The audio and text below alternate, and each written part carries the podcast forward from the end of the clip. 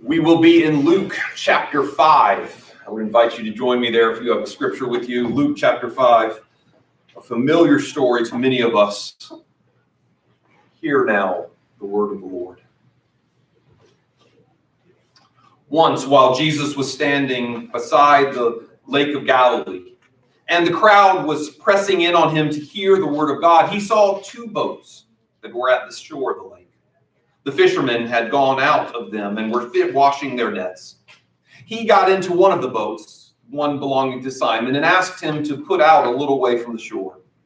Then he sat down and taught the crowds from the boat. When he had finished speaking, he said to Simon, Put out into the deep water and let down your nets for a catch. Simon answered, Master, we have worked all night long, but have caught nothing yet. If you say so, I will let down the nets. When they had done this, they caught so many fish that their nets were beginning to break. So they signaled to their partners in the other boat to come and help them. And they came and filled both boats so that they began to sink. When Simon Peter saw it, he fell down at Jesus' feet, saying, Go away from me, Lord, for I am a sinful man. For he and all who were with him were amazed at the catch of fish that they had taken. And so also were James and John, the sons of Zebedee, who were partners with Simon.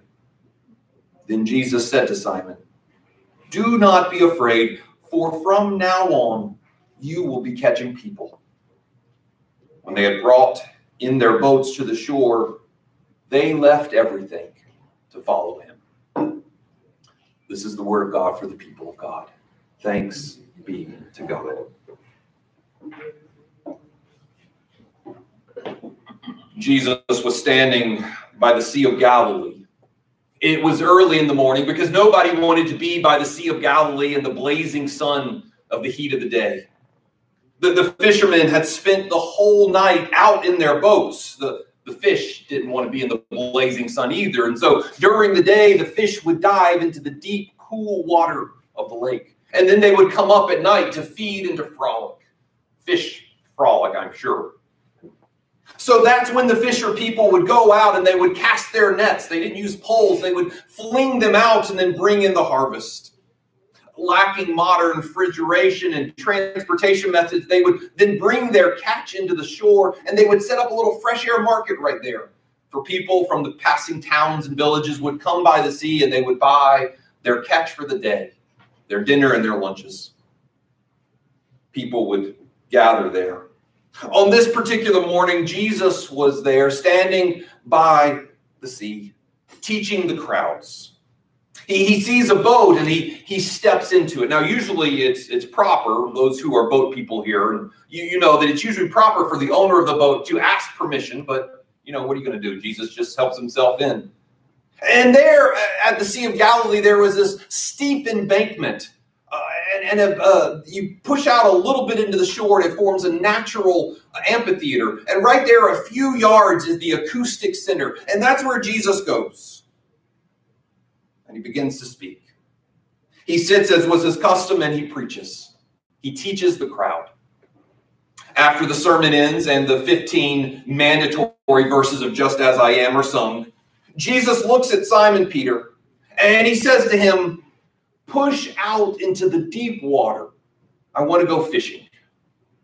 Here is Jesus. He grew up 10 miles from the lake a, a, a lifetime away. He grew up in a carpenter's house, and he looks over at Simon Peter, who owns a fishing business, who had worked all night and caught nothing, who had to tend to his nets and get ready to do it all again the next day, the next evening. He says to him, Let's go fishing. Let's go out in that deep, cool water where the fish are low and hidden, and let's pull them in don't you love when amateurs start telling professionals what to do? In uh, divinity school, I had a friend, friend, we'll say, that, that uh, he developed a, a rash on his arm and he was sure that it was some kind of complicated disease that he had saw on a medical show. And so he went to the clinic there on the campus and, and sat down. The physician came in and he, he launched into her about how he had gotten this and, and what it was. And sure it was this deadly disease. And she stopped him and said, are you a part of the div school? And he said, Yes. Apparently, we had gotten a reputation. And she said, Okay, um, it's poison ivy. Take Benadryl and go home. We, we love when amateurs walk in and, and start telling the professionals how to do their job. And here is Jesus, amateur as he is, never been in a boat before, maybe, telling Simon to go fishing. But Simon obeys. He, he may not understand, he, he may not under, under know why, but he follows. He goes out into the deep water, and his life is changed. Today, we're talking about our third core value, our thor- uh, third core conviction, our walk. We in the Wake Forest Church of the Nazarene, we worship our God. We are formed into a community as we welcome and as we are welcomed, and we walk. We live out our discipleship. That's what we originally called this conviction, our, our discipleship. But that's one of those words that, that kind of loses meaning once you step outside of this gathering. Most of you don't spend your days at work asking your, your coworkers how their discipleship was going. I like the, the image of walking. Not only is it an action, not only is it something we do like our worship and our welcome, but walking has this property of going somewhere. There is movement involved. In Matthew chapter 28, verse 19, Jesus says to his disciples right before he leaves, right before he ascends up in heaven, he says to them, Go therefore and make disciples. Mathetes is the Greek word there. Go and make students. Go and make those who follow after the way. Go and form those who will carry on the traditions and will learn from the past, those who are formed and shaped to look like Jesus. That's what discipleship is. It is passing on what you have learned in Acts chapter 2, verse 42, on the, the day of Pentecost, that day when Peter preaches his very first sermon and 3,000 people come forward and are baptized. baptized. The scripture says that they, those new converts, they devoted themselves to the apostles' teachings. They devoted themselves to learning the stuff that the disciples had just been learning for the past three years. They devoted themselves to think like the disciples think. And so they became the first link in a chain. Those 30, through 3,000 people, they turned and they began to teach others. They, they passed on what the Christians had learned. That we, the followers of the way, the, those who look like Jesus, we, we are meek. We love our enemies. That, that we attempt to throw our nets and fish for people they taught their disciples how to pray in Jesus' name, how to give out of their poverty, not out of their abundance, to see the world and their very bodies as the location of God's salvation. They passed on the formation that they had received. And with each link in that chain, with each generation that was passed on and grafted in, it grew until now, 2,000 years later, in our baptism, we are taught, we are converted, we are formed and shaped Jesus. But that chain of discipleship that began on the day of Pentecost isn't completed while we are being discipled. It's only completed as we turn and begin to disciple others, as we begin to teach and form and show others the way of the walk but discipleship, this walking in the faith, is more than just knowing a bunch of stuff. It's not enough to walk the talk. Excuse me, wait a second. It's not enough to talk the talk. You got to walk the walk. In Mark chapter 8, verse 34, Jesus put it this way If any of you want to become my followers, let them deny themselves, let them take up their cross and follow me. For any who want to save their life will lose it. And those who lose their life for my sake will save it.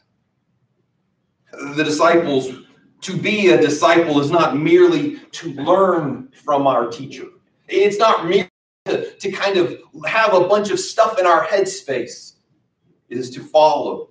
It is to have our whole life adapted. It is to share our existence and our homes and our way of being without reservation. Discipleship is characterized by establishing a fundamental life relationship with the person of Jesus,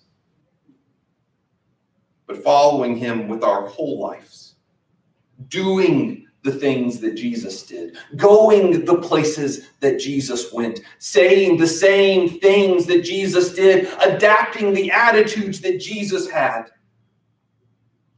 This isn't an easy thing, my friends. There's a, a couple of places and stories are told of Jesus, of those who come to Jesus and they express how hard it is for him to follow. Luke, later on in Luke in chapter 9, it says, as they were going along the road, someone said to Jesus, I will follow you wherever you go. And Jesus said to that person, Foxes have holes and birds of the air have nests, but the Son of Man has nowhere to lay his head. To another, he said, Follow me. He calls out to him.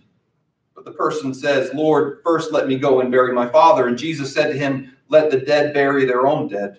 But as for you, go and proclaim the kingdom of God. To another, he says, I will follow you, Lord, but let me first say farewell to those who are at home. Jesus said to him, No one who puts the hand to the plow and looks back is fit for the kingdom of God. It's hard to do this thing that we are called to do, to walk in this way, to go the way that Jesus went. The road is narrow that leads to salvation. And those crosses that Christ invites us to bear are heavy. In fact, they're so heavy and it's so narrow that you can't do it on your own. Christian growth doesn't just happen. We don't set Christians out in the sun and let them bloom as if nature will take care of it. You have to cultivate, you have to work. When you look at the saints of the church, those people who have matured in their faith, they got there because other people cared for them. The other people invested in them, taught them, shepherded them, loved them. They got there because they received the gifts of God's grace. Then they spent time in those spiritual disciplines. They got there because they were formed in the practices of the faith. Now, those practices, they aren't ironically uh, difficult or, or, or, or, complicated or esoteric. To be a disciple of Jesus, to walk in the way that he has called us to walk, is to do the, the kind of Sunday school stuff, the stuff you were taught to do very young. You, you pray. And not just the prayer before meals, you, you soak your life in prayer, you saturate yourself in prayer. It's reading scripture over and over again, allowing those, those texts, ancient and strange, to form and be wrapped around your mind so that your imagination begins to be the scriptural imagination. The practices of the faith are having holy conversations, asking your brothers and sisters in the faith how they are doing. What is God showing them? How are they being shaped? There, there are others too there, there's fasting and acts of service. There is giving of tithes and offerings. There is spending time in silence.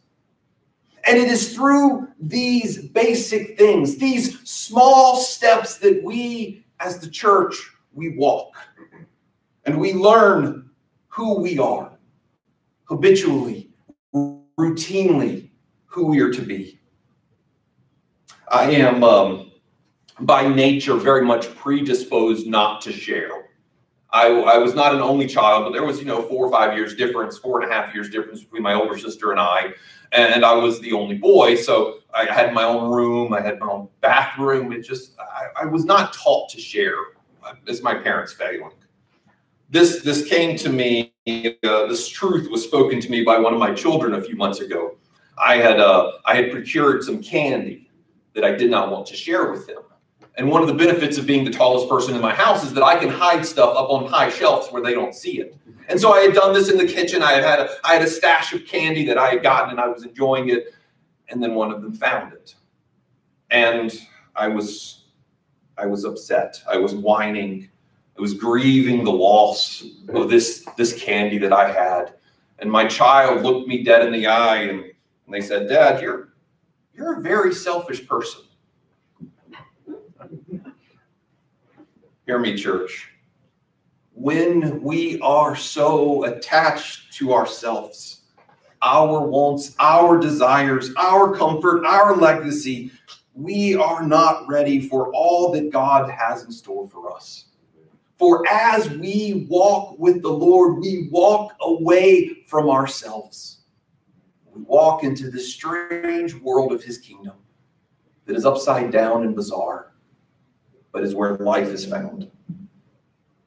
Jesus calls out to Simon, put out into the deep water.